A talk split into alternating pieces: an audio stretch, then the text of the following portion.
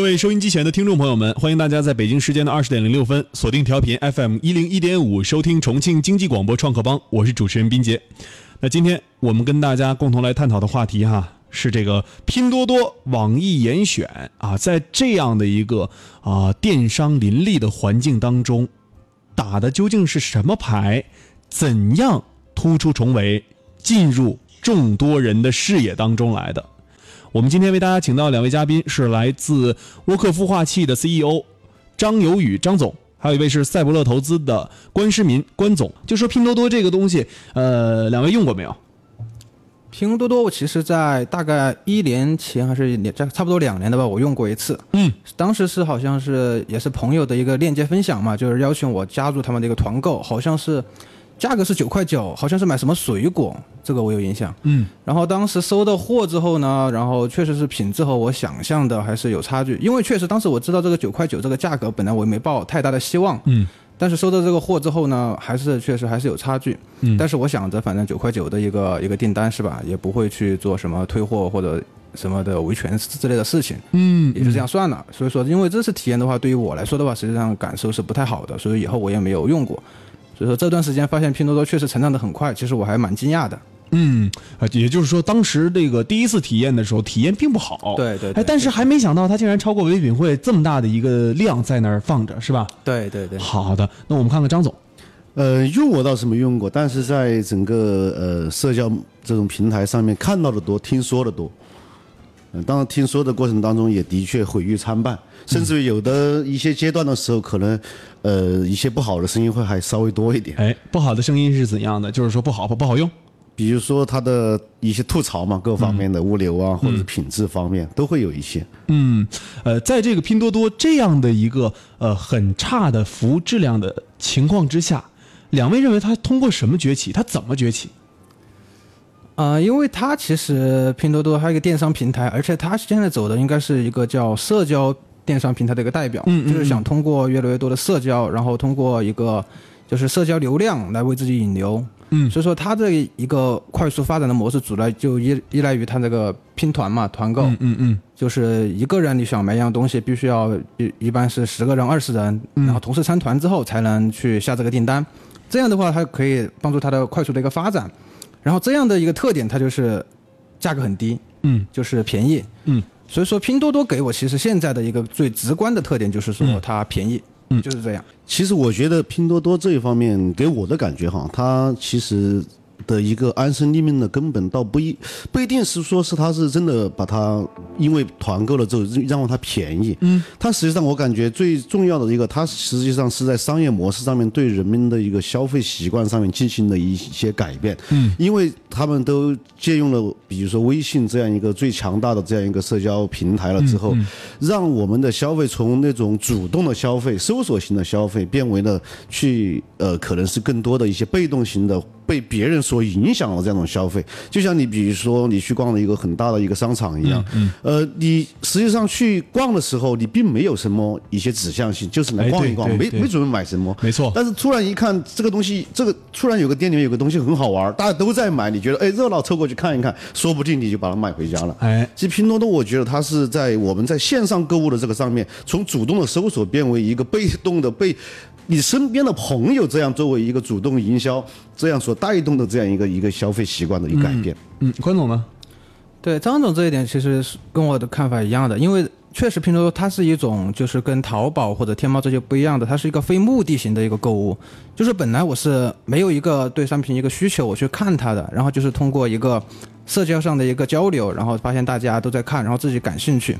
嗯，然后去才去下这个订单，但实际上呢，它。就是非目的性的一个购购物，虽然它目的性没有，但是并不代表它需求没有。其实非目的性就是一种弱需求的一种购物。对。但是弱需求的购物的话，现在比如说现在淘宝啊、京东这些，都在出这种个性化推荐，就是运用人工智能技术给你推荐一些你可能会感兴趣的商品。其实这一类的商品就是所谓的就是这种需求不是很需求需求弱的商品。但是这样的话，如果以后这种就是智能推荐越来越强大的话，它也会就是瓜分这种弱需求的一个市场。我觉得我是这样看的。呃，我之前看到一个消息哈，一个信息，就是说拼多多为什么能做的这么好哈？呃，其实有一点就是当时它的创始人啊，在看徐峥在看这个呃所有的这个网站的时候，还有这个呃社交网络的时候，他觉得哎，当时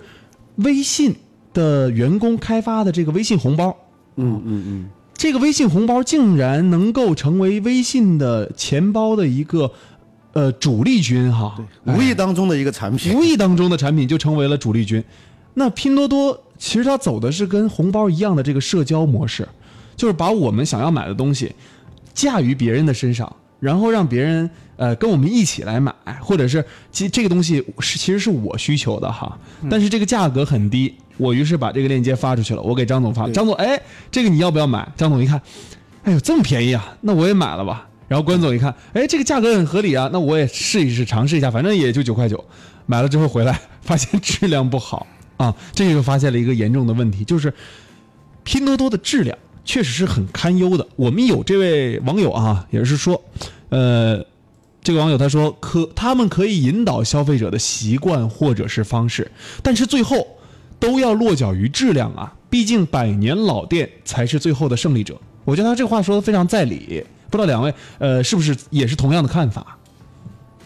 确实是因为现在不管是不管是淘宝、京东，还是我们接下来要聊到的这个网易严选，包括唯品会，嗯大家都在追求一个品质了。嗯，现在追求价格低呢，肯定是有人追求，但是嗯大家其实现在毕竟消费升级嘛，其实强调品质更重要。所以说，我觉得拼多多的话，如果一味的去追求一个低价的话，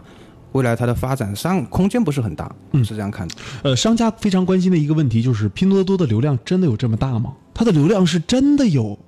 看上去的几万单、几十万单那么大吗？我觉得这个应该是没有多大的一个，对我我个人觉得没有多大的余力，流量应该有这么大，因为它它的流量来源，并不是像比如说淘宝啊、唯品会这些是自己的 APP、自己的网站上面去把那个流量导入过来，它的流量更多的是通过这一些强大的社交媒体去导入过来。大家其实你每个人可以做一个试验，就比如说你们手机里面，你看一下你的那个用量，每一个 APP 软件用用电量，嗯嗯，你就可以看得出来，你起码有百分之四十的电量是不是微信或者是这一类似的社交软件把你的手机的电量用掉了？对那么可以想象，每一个人在用我们的智能手机的时候，你有多大多少时间在这些社交媒体上面？那么它的流量从这个地方引导过来，那我想这有跟其他来相比的话，有个天然性的优势。嗯，那我们是不质疑它的这个线上流量的。我我个人是不太质疑的。嗯，我们看看哈，呃，如果仅仅将拼多多的成功归功于这个低价这种团购的模式哈，拼团糊弄得了外行，但是确实糊弄不了内行内的人士。拼多多的入驻门槛，我那时候也看过，非常的低，就是说你有店铺你可以卖，那你就可以加盟入驻。对啊，没有什么说你要缴什么像天猫一样的费用，也没有，我们也不需要选取你的产品，你只要能卖你就上来。是什么人在追求这样的低价至低质的这样的产品，还是说这样的低价低质产品有市场？其实我觉得别人在呃，因为它这个首先它这个几万单是怎么来？因为拼多多其实还有一个我觉得模式上面比较好的，它在比如说我在通过微信把我这一个拼团的这个单子分享给你的时候，并不会因为我把我这一个呃拼单分分享给你了之后，我个人得到什么利益，而你没有，它是我们两个一起来分享另外一个共同的利益。这一方面我分享给你的时候，我也不会有那种心理的上面的罪恶感，你也不会产生多大的反感。在这个方面，实际上我会更愿意帮你去做营销，帮这个店家去做营销。我觉得是这一个上面也是比较重要的。就是打了一个人性牌，对，人情。嗯，我并不是属属于在相当于做硬广一样，因为我分享给你的是我们是共同去得到另外一方面来的来自另外一方的利益。张总认为他这种模式能够延续吗？我认为这种模式是能够延续的，因为社交这一个事情，在我们的人毕竟是那种群居的那种社会，在这个上面，社交是肯定不会说是呃有断代的，一直会存在。那么社交通过社交变成把社交这个里面的一些商业的东西更大的挖掘出来，我觉得是肯定会的。只不过在过程当中，可能随着人们的消费习惯和消费心理的改变，对于产品啊、对于服务啊这方面的升级罢了。我们说的拼多多，那我们看网易严选啊，网易严选其实做的也是渠道品牌，但是他们精挑细选，严格把关了啊。那拼多多打造的是平台，而且拼多多的步子步子迈的太大了，这个广告太火了。那么，于是就是泥沙俱下，就是对就肯定会陷到这里面去的啊。野蛮生长的副作用，同样现在也在拼多多身上显现，消费者维权啊等等的一些包括情况，商家都在维权包括商家也在维权、啊，这等等各种各样的情况都会积累在他身上，啊，能否在未来的日子里面越做越好，我们还是要再看一看哈，不一定会怎么样啊。哎，网易严选呢，我是没有用过，但是因为网易严选如果和拼多多来比的话，因为拼多多它是一个电商平台嘛，然后网易严选虽然也是电商，但是我觉得它更像是一个品牌。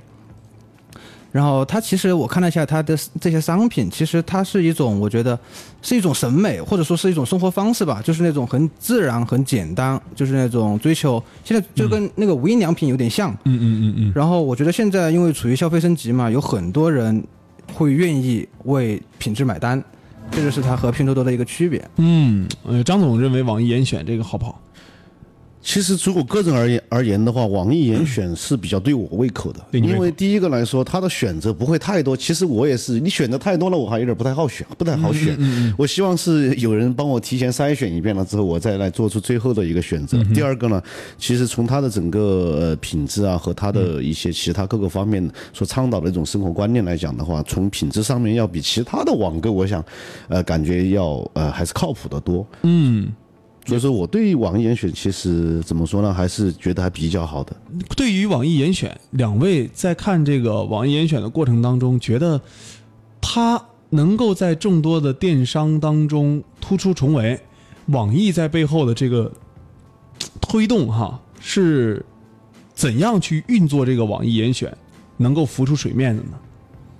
我觉得如果说网易在背后的推动的话，推动肯定有，但是如果说它主要依赖网易这个。就是背后的背后的网易的话，我觉得也不太合适，因为比如说腾讯它也想做电商啊，它的推力肯定比网易要大，但是它自己没做出来。我觉得网易严选也能走到今天，主要还是它的一个定位确实很不错。你看，咸鱼就说说，网易严选和拼多多是专卖和零售的区别。也还是不能够这样去简单的比较。我觉得网易严选它是还是就跟刚才关总说的一样，它是一种生活理念的一种倡导。嗯，就像那个无印良品这种。那你想，网易严选是做六幺八是它的一个节日吧？它是三件，京东是六幺八，那网易严选好像也是这样 也是这样，六幺八它三件你买三，同时买就是那一天你买三件商品以下八折，超过三件不打折，别人不倡导你买多，你买多了我就不打折了，买三件以下我给你打八折。啊，大家觉得网易严选和拼多多这两个，哪个会未来的趋势会更好一些？啊、因为拼多多和网易严选，刚才我说了一个是平台，一个是品牌，实际上他们有本质的差别。然后拼多多刚才我说了，它的代表就是低价，就是便宜。网易严选呢，其实它要给自己贴的标签就是品质好。嗯，所以说他们两者各有各的优势，我觉得也是各有各的市场，他们之间未来的竞争，未来的发展不会存在竞争，只是他们会了也会面临各自的问题，我是这样看的。嗯嗯，我觉得他们两个也是肯定是会并存的，并存的过程当中，你要说真的谁好谁坏，谁挣的钱多谁挣的钱少，这个我觉得没有太大的可比性。嗯嗯，哎，你看，呃呃，网易严选有一个事儿哈，就是网易严选，他宣布向这个供应商支付压货款利息的消息再次将其推上风口浪尖，这也是一个老消息了。说网易严选方面就是说，按照惯例，在供应商和品牌方合作的过程当中，百分之十的贷款会作为质保金，在最后支付给供应商，而网易严选将按照最新的银行利率百分之零点百分之一点五，向其三百多家这个供应商支付啊、压款利息啊，以一千万元为例，每年的利息是十五万元，三百家供应商每年压款利息可达四千五百万元。身处于强势地位的品牌方，网易严选该如何该为何要做出这样的决决定呢？我觉得其实他刚才说他身处于强势地位，其实我觉得，呃，也不是说他真的就是处于强势地位在这个这个里面，因为他除了，因为他第一他要保证他的一个品质，第二个我看到一一个数据就是，网易严选在我们就是长期能够接触到的这些网购。电商网购的这种网站上面，它的一个利润率、毛利率是相当高的，它达到百分之三十五到百分之四十五之间。但是同期的话，京东只有百分之十六，唯品会只有百分之二十三，亚马逊也只有百分之三十三，它的一个毛利率是相当高的。那么在这个里面，同时还有一个问题，它的库存周转天数也要远远高于这些其他的商家，它的库存周转就达到一百天，这是一个。差的很恐怖的数据，就是其实很差这个数据，库存天数一百天的话，周转天数是一百天，很差。那么为了他要又想把品质保证，但是库存周周转天数就这么差，为了维护好，我觉得是维为了维护好的供货关系，因为他都是自己制定标准的之后再去那个呃贴牌这种去让去生产，为为了维护好这个关系而不得已而为之的。同时他又有这么高的毛利率，可以让他支撑这一部分的利息，我觉得。为什么还会体现出来众多家的电商在这个上面呢？而不是说几家独大啊？比如说三四家、两三家独大，而是而是这两三家独大之后，还有众多的新品牌冒出来，还有人敢往里面进。嗯，如果敢往里面进的话，确实是风险很大的。因为其实现在做电商也这么多，其实活下来的，今天我们谈论的这个拼多多和严选，他们算是从这个突出重围吧，也是很难的。因为他们其实拼多多它的一个特点，它就通过拼团这样杀出重围，因为它拼团可以获得大量的用户嘛，这样它就杀出重围。严选就是一个通过它自己这个品质追求，所以说它是一个很垂直的一个领域，可以是跟淘宝和这些京东其实上没有存在竞争的，所以说它它能生存下来也有它的道理。嗯，其实我觉得另外可以打个比喻哈，就是简大家可以简单一点去想，那么多家商场。每一个商场都有自己商场的名字，有比如说龙湖的，有那个呃新世纪的这之类的。但是像他们里面卖的那些产品，还是那一些商家生产的。但是所以说那么多商场，你逛完这个，你可能还会去逛想逛那个。但是因为商场里面毕竟它还是有它的主打主打的品类啊，或者主打的一些那种差异化的一些东西啊，还是有一些不一样的地方。但互联网可不比传统的这种商场啊，互联网它要比那比商传统商场快得多了。是啊，哦，但是它的定位上面，我觉得它还是会有差异的，平台定位上面也会有差异。对它，就像我看这个朋友说的，就是更垂直、更小众。就像比如说，同样的一个商品，我想买网易云线上的商品，我可能去淘宝上也能买到，但是我怎么筛选？因为的这个网易严选，它定位更精准之后，它的它特点更出来之后，我可以，比如说我想要这个商品，我目的性更强，我直接去网易严选网易严选上买了，就是说这就是它存在的必要。很多人说啊，说这个。有这么多电商平台了，呃，阿里、天猫、阿里的天猫、淘宝、唯品会、京东等等等等，哈，嗯嗯，啊，这么多大电商平台，啊，这是不是意味着电商平台已经没有再进入新产品的空间了？就新品牌进入电商这个市场里面，创业项目进入电商市场的空间了？嗯，如果说空间，因为这个电商市场确实这么大，如果你想进来分得自己的一杯羹，肯定是有办法的。但是如果你想和就是三巨头来媲美，那我觉得那肯定是难度相当大的。包括我们刚才说的拼多多，它现在确实流量很大，它的月月均交易额好像都好几十亿了。对啊，但是盈利来看的话，如果要想和唯品会比，有可能在未来你的就是交易量会超过唯品会，但是唯品会可是连续。算上这季度的话，应该是十九个季度连续盈利了。我觉得这个拼多多是拿不出这样的经营数据的。嗯，你要想再去做那种全品类的电商平台，很难很难了。但是如果说做这种高度垂直、细分定位的这样一些，我觉得还是有机会的。有机会，嗯啊，呃呃，之前的人人家投资人都说说现在傻才往电商里面钻，就是说大家呃有钱也不投电商啊，就有钱我有钱我也不会投拼多多呀。这个我觉得也不能一概而论，只是说这个的确你要想投中投投到这个概率现在很小很小了，但是机会还是会有。呃，拼多多是怎么起来的？有没有研究过？因为它因为它的用户量起来的快，所以说它后续就资金跟得上嘛。啊，用户量起来快，资金跟得上。对，呃，拼多多的融资好吗？有没有看过它后后后台的这个融资背景？我看过，他背的都挺好的，就是具体的那几家也就不说了吧。但是确实是，所以说它未来的发展上资金上问题实际上不不大的。有有巨头投资，对对对。哎，这样就很奇怪了哈。因为其实拼多多它还是有它另外一个优势，它其实从最开始它那个团队背景呢，就是游戏和电商合二为一那种。它其实吸吸取了比如说那种阿里的这种电商运营的思思维，又。吸取了比如腾讯这边产品跟社交这样的思维，他这个团队其实背景也是铸就了最后他做这种那种社交电商的这样一个一个基因的存在。嗯，呃，像这样的呃电商平台哈，阿里、腾讯他腾讯都没有做起来哈，阿里还有这个呃京东他们都在想着说我要干点线下的事儿哈，啊，就是做点往线下转移哈，呃，然后做点这种体验门店。那为什么在这样的时候还有人选择说我还要拼线上？我觉得线上才是呃正确的出路呢。我觉得还是因为线上比较容易，刚开始就是造就前段时间的野蛮生长。你如果一开始就来走线下，真的很难。嗯，就是线上其实比线下更好做吗？如果说你做准方向的话，更轻一些是吧？更容易做大，嗯，更容易做大，更快做大，更快做大，起码流量。对于融资来说比较方便了。对，